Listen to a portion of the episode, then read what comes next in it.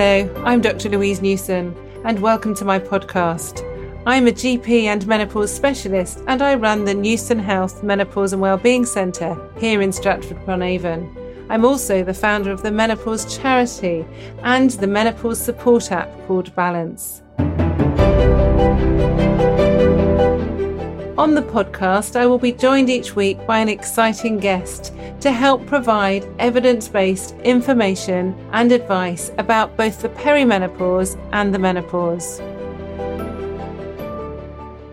So, today I'm very, very excited because I have with me Carolyn Harris, who's very kindly given up her time on a Sunday morning to talk to me about the menopause. So, thank you very much, Carolyn. My pleasure, Louise. So I've been aware of your work for a while, and like a lot of people, I just end up stalking them. And I don't know how I managed to do it, but I managed to get in touch with them and then have the most amazing conversation. And Carolyn is one of the most inspirational women that I've ever met and spoken to because she's very determined, which I like in women. She doesn't take no for an answer, and things haven't been easy for her. And I think it's very easy when you see people who are at the sort of peak of their career think how easy life has been we've all got stories and a lot of them we don't share but some of them we do and i think that makes us more determined actually as women if we've had easy mm. backgrounds then we sit and rest on our laurels a bit and most of us haven't had easy backgrounds and neither's carolyn so thank you for coming today pleasure so just let's set the scene really because when your name is in the media it's equaled with free prescriptions menopause mm. but it's not always been like that has no. it so just can you talk us through sort of what your career's been like and how oh, you've got God. to where you are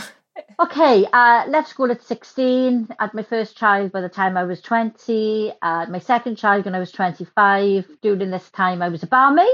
Right. And then in 1989, worst possible thing in the world happened, and my first child, Martin, was run over and killed.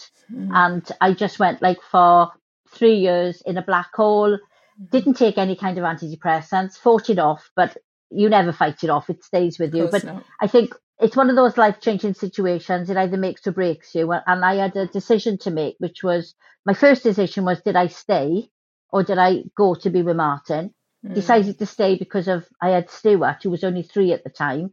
And then when I came out of a black hole, thought, right, well, if I'm going to stay, I need to be productive and I need to yeah. do something which makes life worth living. And ended up going to university when I was 34. First person wow. in my family first person in my street. I think I was probably the first person in the local community to go to university. Incredible. And I, I really thought I was something special. You know, with the university scarf, the full works, loved mm. it. But I didn't do the nightlife, obviously, because I was coming home to my family. Mm-hmm. So I got my degree, ended up working in social inclusion, working with Children's Cancer Charity. I've always been political. I mean, since I was eight, I was putting up posters in my windows at the polling station taking numbers. Politics has always been in my life. Never, ever, ever, ever dreamt in a million years that I would be that person. My then MP Donald Anderson was someone I had on a huge, huge pedestal, still have. And when he decided to stand down and people were saying, Oh, you're going to go for this, I'm like, God, no, I could never do that job. Oh my God, no, I don't know enough. I'm not bright enough. I'm not clever enough, I'm not articulate enough. And I was like that all throughout university, by the way, massive imposter syndrome. Mm. And then somebody else went for it, they got the seat. I ended up working for her for 10 years. And when she decided to stand down, I thought, well, I know a bit more now than I did before. I'm going to go for this.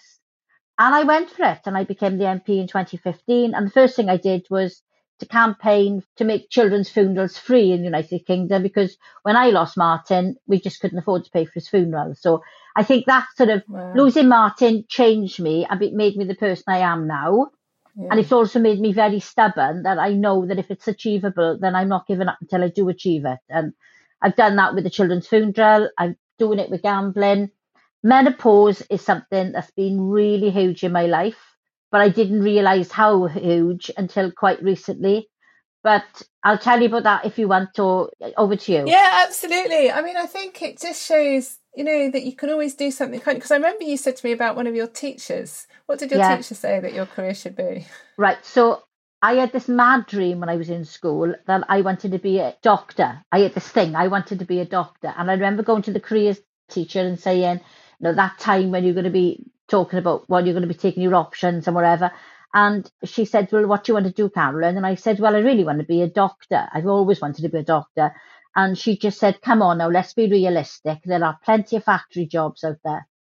And I think that was the start of the imposter syndrome because yeah. ever since then I was like, it's okay to dream, but as long as you realize you're only dreaming and you don't ever really expect it to happen. Yeah. But you know, anyone who knows me and knew me all my life would have said, for me to be a politician, the eight year old me mm. who was obsessed with elections would have been so so impressed that I would become a politician and but I love it. It's amazing, isn't it? And I think that sometimes the reverse psychology works really well. I, I went to boarding school from the age of 10. So I was year six and my dad had just died and I it was awful. And I always wanted to read medicine right from the very start. And then I looked at everyone and I looked to see where people had gone to university and what degrees they'd done. And hardly anyone from my school had done medicine at all.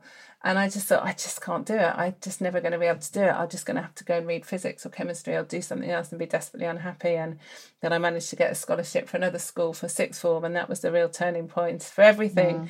But it's very easy. And I have complete imposter syndrome as well. Mm. So it's good and it's bad having imposter syndrome. But I think it means you don't rest on your laurels. I'm not here thinking, wow, I'm so good. I just think, mm. oh, I've got so much to do and this is mm. awful and I mm. haven't achieved mm. this and that and the other.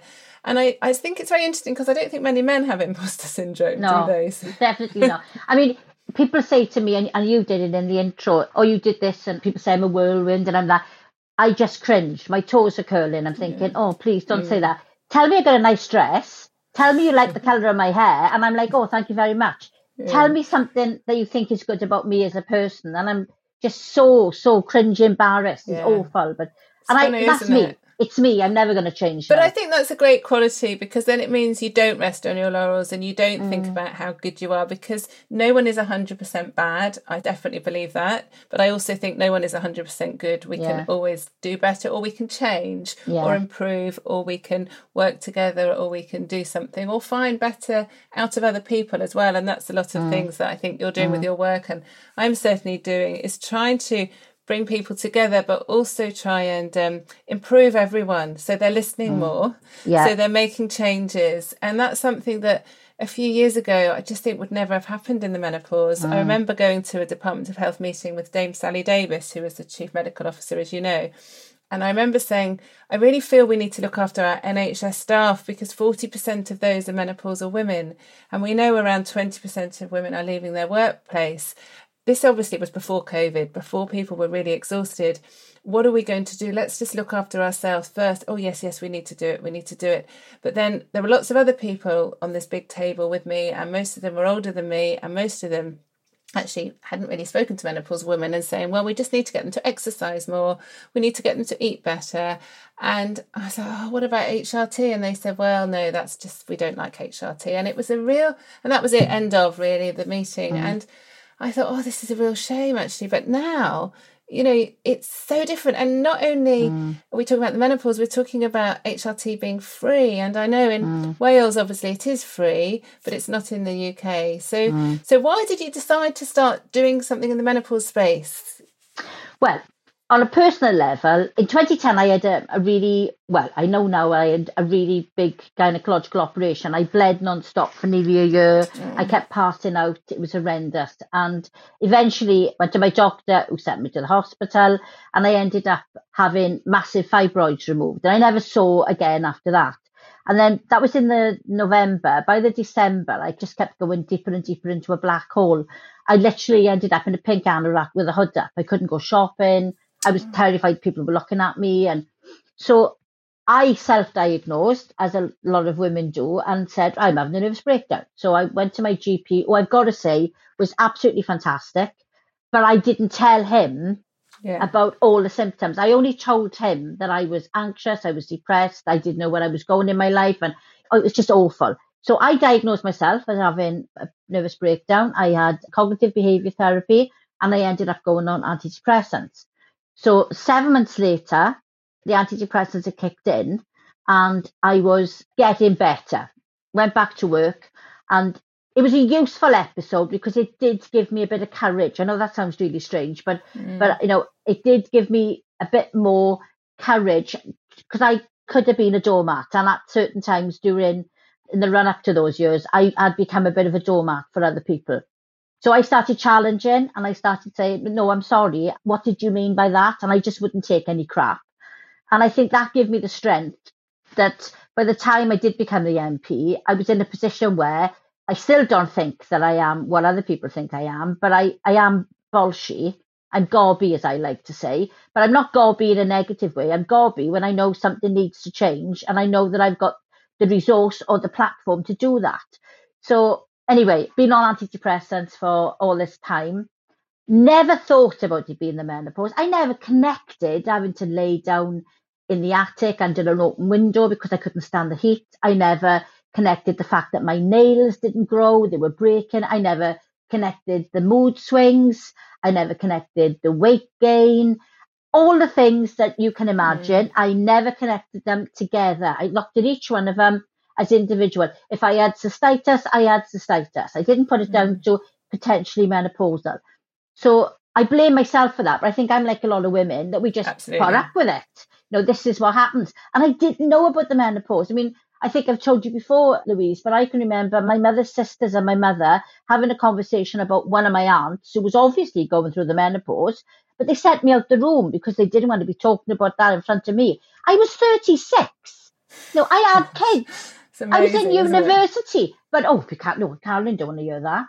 So just never knew about it. Nobody talked to me about it except Les Dawson on telly when he'd have that sketch with Roy mm. Barraclough and he'd lift his left breast up and it oh she's on the change. I did not really understand what it meant, and it was it was only sort of the last five years when I was terrified to come off antidepressants because I was terrified I was going to go back to the pink coat. Mm. And I was putting other things together. I was talking to other women. We started celebrating International Menopause Day in the House of Commons, and every year we'll have a debate, and every year people will share their story or they'll say supportive things right across the House, right across the genders, and then we don't hear about it again until the following year. And about two years ago, I thought we need to stop talking and we need to stop acting. Mm. And we started asking for things like I started saying that it had been on the curriculum in schools. I started saying that we needed better training for doctors. I started talking about workplace practices need to be improved and whatever, but nothing happens. We just keep talking about it. So about six months ago, I decided we were going to set up an APPG, all party parliamentary group, mm. to specifically look at all the different areas of menopause that we needed to change, which is everything. Let's be honest about it. It's everything. And not just in this country, Absolutely. it's globally. Nobody gets it right. Oh, totally. And why an APPG? Because as an opposition MP, I'm not in a position in the government to influence, but I have succeeded to get legislation through. Children's funerals, I just did that on my own. But mm-hmm. on the gambling work I do, we did it through an APPG. And that was cross party, that was getting the professionals in, it was getting the affected in, and it was talking to them, it was making recommendations. And we have been successful in that. So I thought, we've done it before, let's try this on menopause. So we were in the process of setting this up when I got a private members bill. And a private members bill is really sought after. There's only 20 are actually drawn every year, which are guaranteed to get heard. And I got number three, which meant wow. not only am I guaranteed to get it heard, there's a bloody good chance I'm going to get something done about it. Mm-hmm. And everybody was saying, do this, do that. And I kept saying, no, I want to do menopause, I want to do menopause. But, you know, my experience tells me that to get it through, it needs to be simple, compact, one government department, so you're not having to have those conversations across Whitehall. I was thinking of all the things I wanted to do. I'm thinking about workplaces, and I thought, well, actually, workplaces could do this themselves, and unions could help them. I thought about GP training, and thought, well, that's up to the medical schools. It's not really the government's job.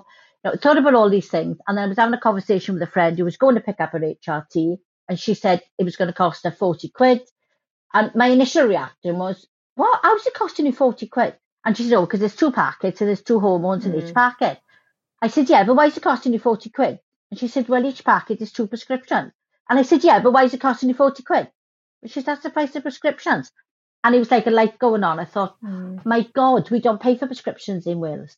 So I thought that's the simplest thing to do. And that's what I've gone. So HRT calling for it to be free has really been the hook. Yeah, totally. To get the attention, and the world has listened. All of a sudden now, people mm. across the world are saying the British government or the British Parliament are now talking about menopause and they are going to do something about it. So this is literally a golden opportunity for the UK government and the UK Parliament to change how the world views yes. menopause. And I am determined to make sure that happens. Global domination, Louise. That's what we want. Well, absolutely. I mean, my mission, as you might know, Carolyn, yeah. is to improve the global health of women, and it's quite a huge thing. And actually, someone, one of the non-executive directors of the company, Marcus Daly, who I know very well, he's a friend as well as a great business mentor. I said to me, Louise, slow down. You can't help everyone when someone says you can't, that means you can in my yeah, book. of course you can. So now I keep texting him things, you know, articles that I'm in or how we're reaching over 150 countries with our free app balance. And he's like, oh, Louise, you're going to prove me wrong. And it's like, I am actually, because why is it that some women are allowed to get their menopause mm. sorted and others aren't? Mm. It doesn't make mm. sense to me, no. Carolyn. It just doesn't. It shouldn't be about many. It shouldn't be about socioeconomic status. It shouldn't mm. be about where you live. It shouldn't be mm. about what country you're from or what language you speak. We're all women and we mm. all deserve the best in my mind because mm. we've got evidence out there. So mm. I think it's amazing. And actually, in England, it is very hard. You can get prepayments and it costs about £10 yeah. a month for prepayments, but that's still money. And also, you know, like we've said before, other hormones are free. So yeah. if I had an underactive thyroid gland, I would be able to not just get free thyroxine, I'd get free any other prescription as well. Mm. And it is an issue because there are obviously people with asthma can't get their inhalers mm. for free, but we have to start somewhere. And yeah. I think, um, you know, what Wales do with free prescriptions is incredible. Yeah. Yeah. But also, what it is doing this conversation is making people just think about the three letters HRT. Mm. And actually, that hopefully will prompt them to go and look up what is it? What does mm. it mean and mm. is it safe and is it safe mm. for me and in fact this morning i was reading the information on nhs website again and i've approached them again because it's wrong and it's talking about risks and it's not talking about all the benefits and as you know the benefits of hrt outweigh the risks for many mm. women and talking about your awful experience is so common and i was exactly the same all my symptoms i had in isolation even when mm. i was developing the menopause doctor website i'm trying to work late at night, but I'm too tired. So I'm getting up in the middle of the night because I can't sleep. And I'm writing about poor sleep, anxiety, mm. low mood, stamina problems. I'm getting all those. Didn't even realise it was me as a perimenopausal mm. 45 year old woman as I was then. It was just mm. shocking as I'm a menopause specialist.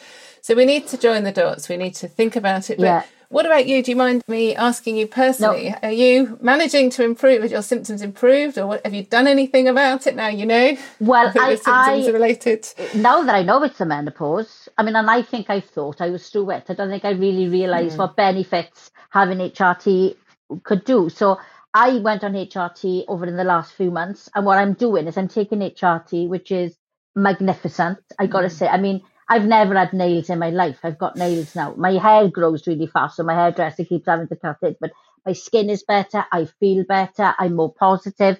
You know, and I'm weaning myself off antidepressants because I'm not wow. stupid enough just to come off them. So no, I, you know, I'm reducing my dose, and eventually, I'm hoping within maybe take a year. I don't know but I'm hoping I won't yeah. be taking antidepressant. Mm. But it has been life changing for me. I mean, and frightening wow. for some people because people say, "Oh gosh, you got so much energy." Well, I got a lot more now, and that is frightening for some people. And it's given me confidence mm. because I now take HRT and I feel the benefit. I'm now confident to say to other people, "Try it." And mm. if you mm. can't get your doctor to prescribe it, push in. And if yes. worst comes to the worst, I'll come with you to the doctor. Yes. And I'm finding now a lot more people are actually saying, oh, I, I want to go on HRT. And I'm astounded by how many women, friends and outside who I've never met, are now emailing me and or phoning me or writing to me and saying, I'm going to push my doctor for HRT. Yes because it is an answer, not for everyone. Yeah, but, but I think I think you're absolutely right, and it is having the confidence. And certainly on the menopause charity website, we've written a leaflet about how to get the most out of your GP consultation. And with the Balance app, there's a health report people can download with all the symptoms. So all those symptoms you were getting in isolation, your low mood, your cystitis, yeah. your joint pains, or whatever, it's all there listed. So when you go to your doctor or nurse or healthcare professional, you go with this health report and say, "These are my symptoms. These are my periods if you're having them because it tracks your periods. and I've read about HRT and I'd actually like it. And then that's mm. taken 10 seconds. Mm. So you have nine minutes, 50 seconds to actually talk mm. about treatment. And mm. that actually really empowers the healthcare professionals. And as you know, I'm working as an NHS advisor for the National Menopause Programme. And one of the ways they're really listening is talking about costs that they could save. And so I did a, a survey through my not for profit company looking at how many consultations did it take women to get a diagnosis. So we're not even talking about treatment, just a diagnosis of the perimenopause or menopause. And we found that 10% of women took at least nine GP appointments. So if women could do that themselves and it could just go down to one or even at worst two appointments, that would save 750,000 appointments in general practice a year. That's a lot, isn't it? But the other thing we also did is I introduced someone on the board to talk to one of my patients who was could have been any number of the thousands of women I see or speak to. So 10 years ago, she had given up her job because she worked as an accountant and she didn't have the memory and the mind to think about the figures and to get up every day and to just have that mental agility that she needed. So she decided to then work as a vet's receptionist because she thought it'd be an easier job, but she kept forgetting her passwords. She couldn't remember anything and she felt really embarrassed. So she gave up that job and became a cleaner, just cash in hand cleaner. But her muscle and joint pains were so bad that she gave up work completely. She'd been diagnosed with fibromyalgia, chronic fatigue, depression, migraines, recurrent urinary tract infections. She'd been seeing numerous specialists in the secondary care for her investigations for her palpitations, for her bladder problems, for her headaches, da da da da, so on. And she's had a cupboard full of drugs. So what we did is we put into a spreadsheet the cost of every single medication, every single investigation, every single consultation, because as you know, once someone's referred to hospital, it's a lot more expensive for the NHS. And then we looked at her personal costs, so she wasn't paying in any tax, she wasn't paying any national insurance. And then actually I saw her in the clinic three months later, just having very bog standard HRT that's available on the NHS. Three months later, she said, My goodness me, I never had fibromyalgia. I've never had chronic fatigue. I certainly have never had depression. I've thrown all my medication away. I'm now looking for a new job. And she told me actually last week that she'd got a job and she's actually looking at a promotion. And it was only because her mum had heard me talk something on the radio and her mum paid for the consultation because this poor lady obviously had no money because she wasn't working.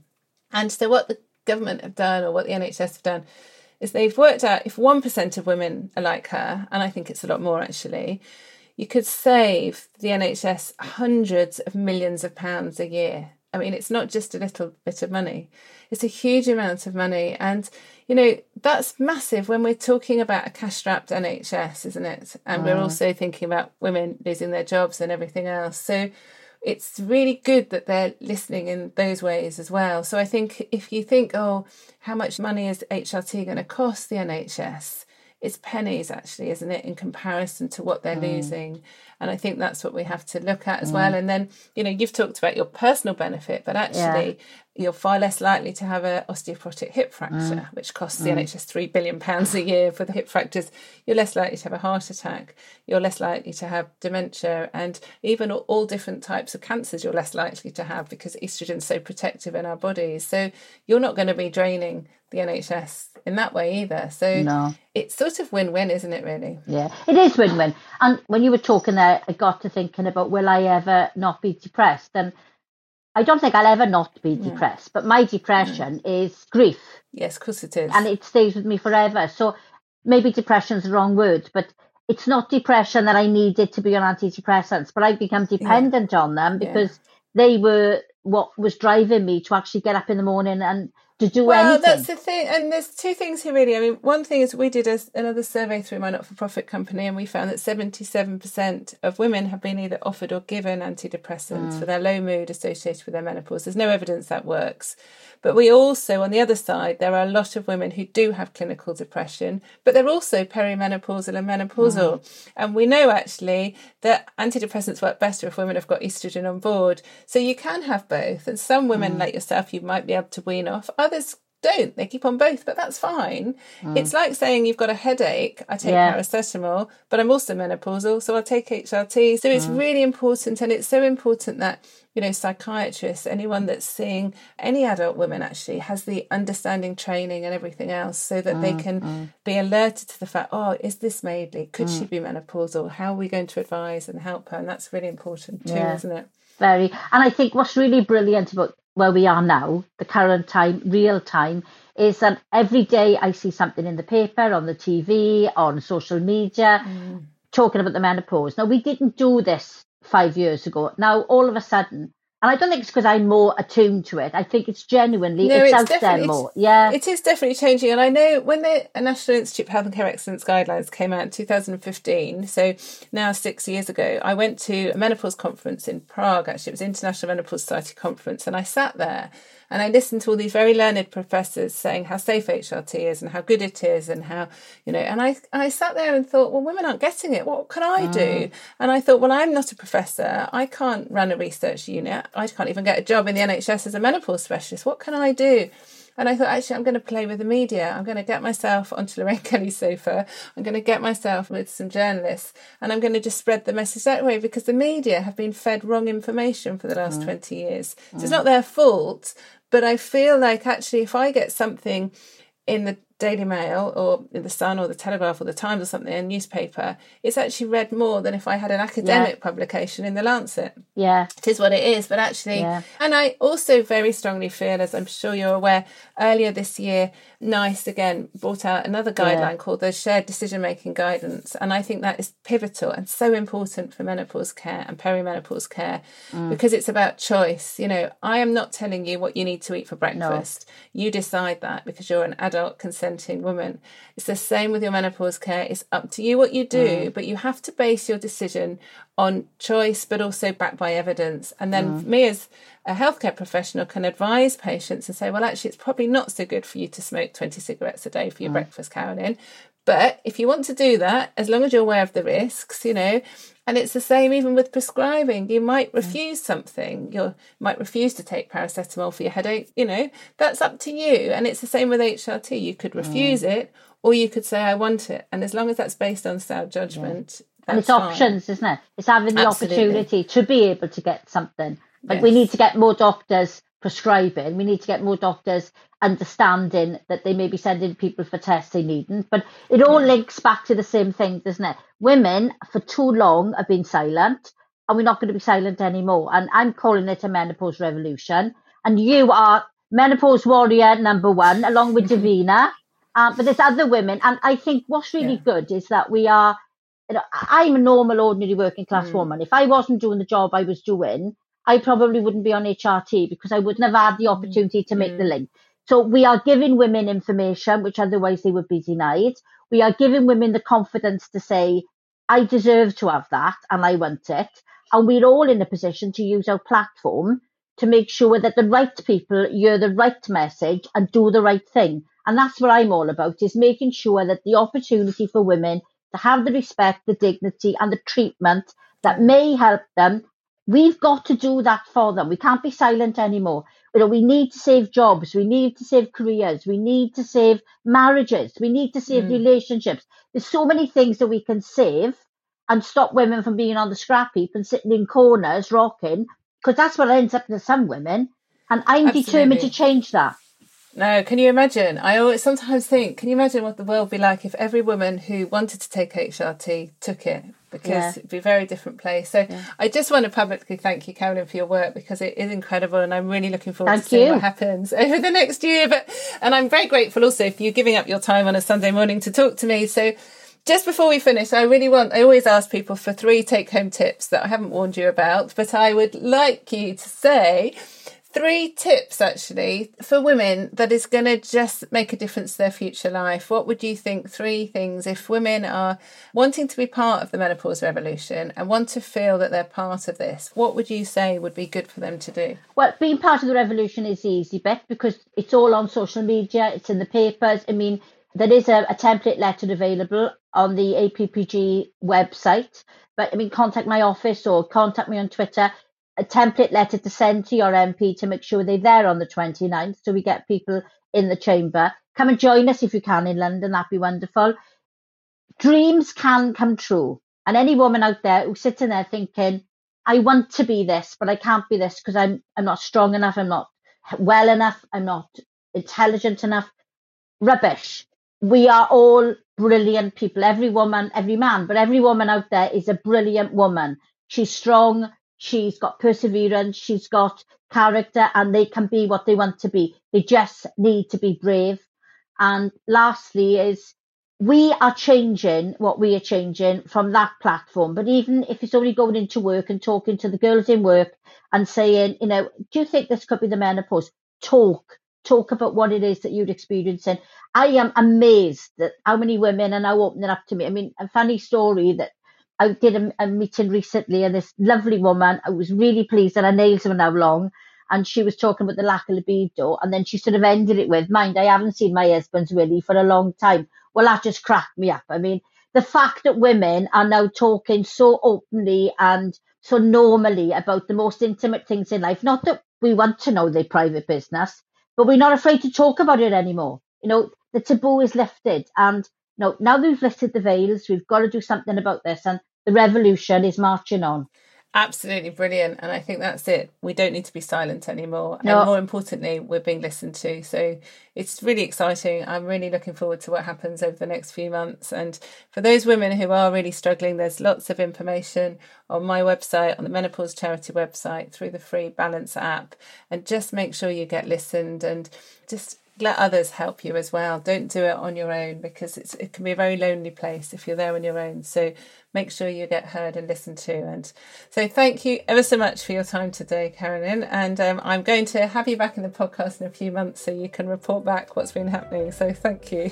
Thank you. For more information about the perimenopause and menopause, please visit my website balance-menopause.com or you can download the free Balance app, which is available to download from the App Store or from Google Play.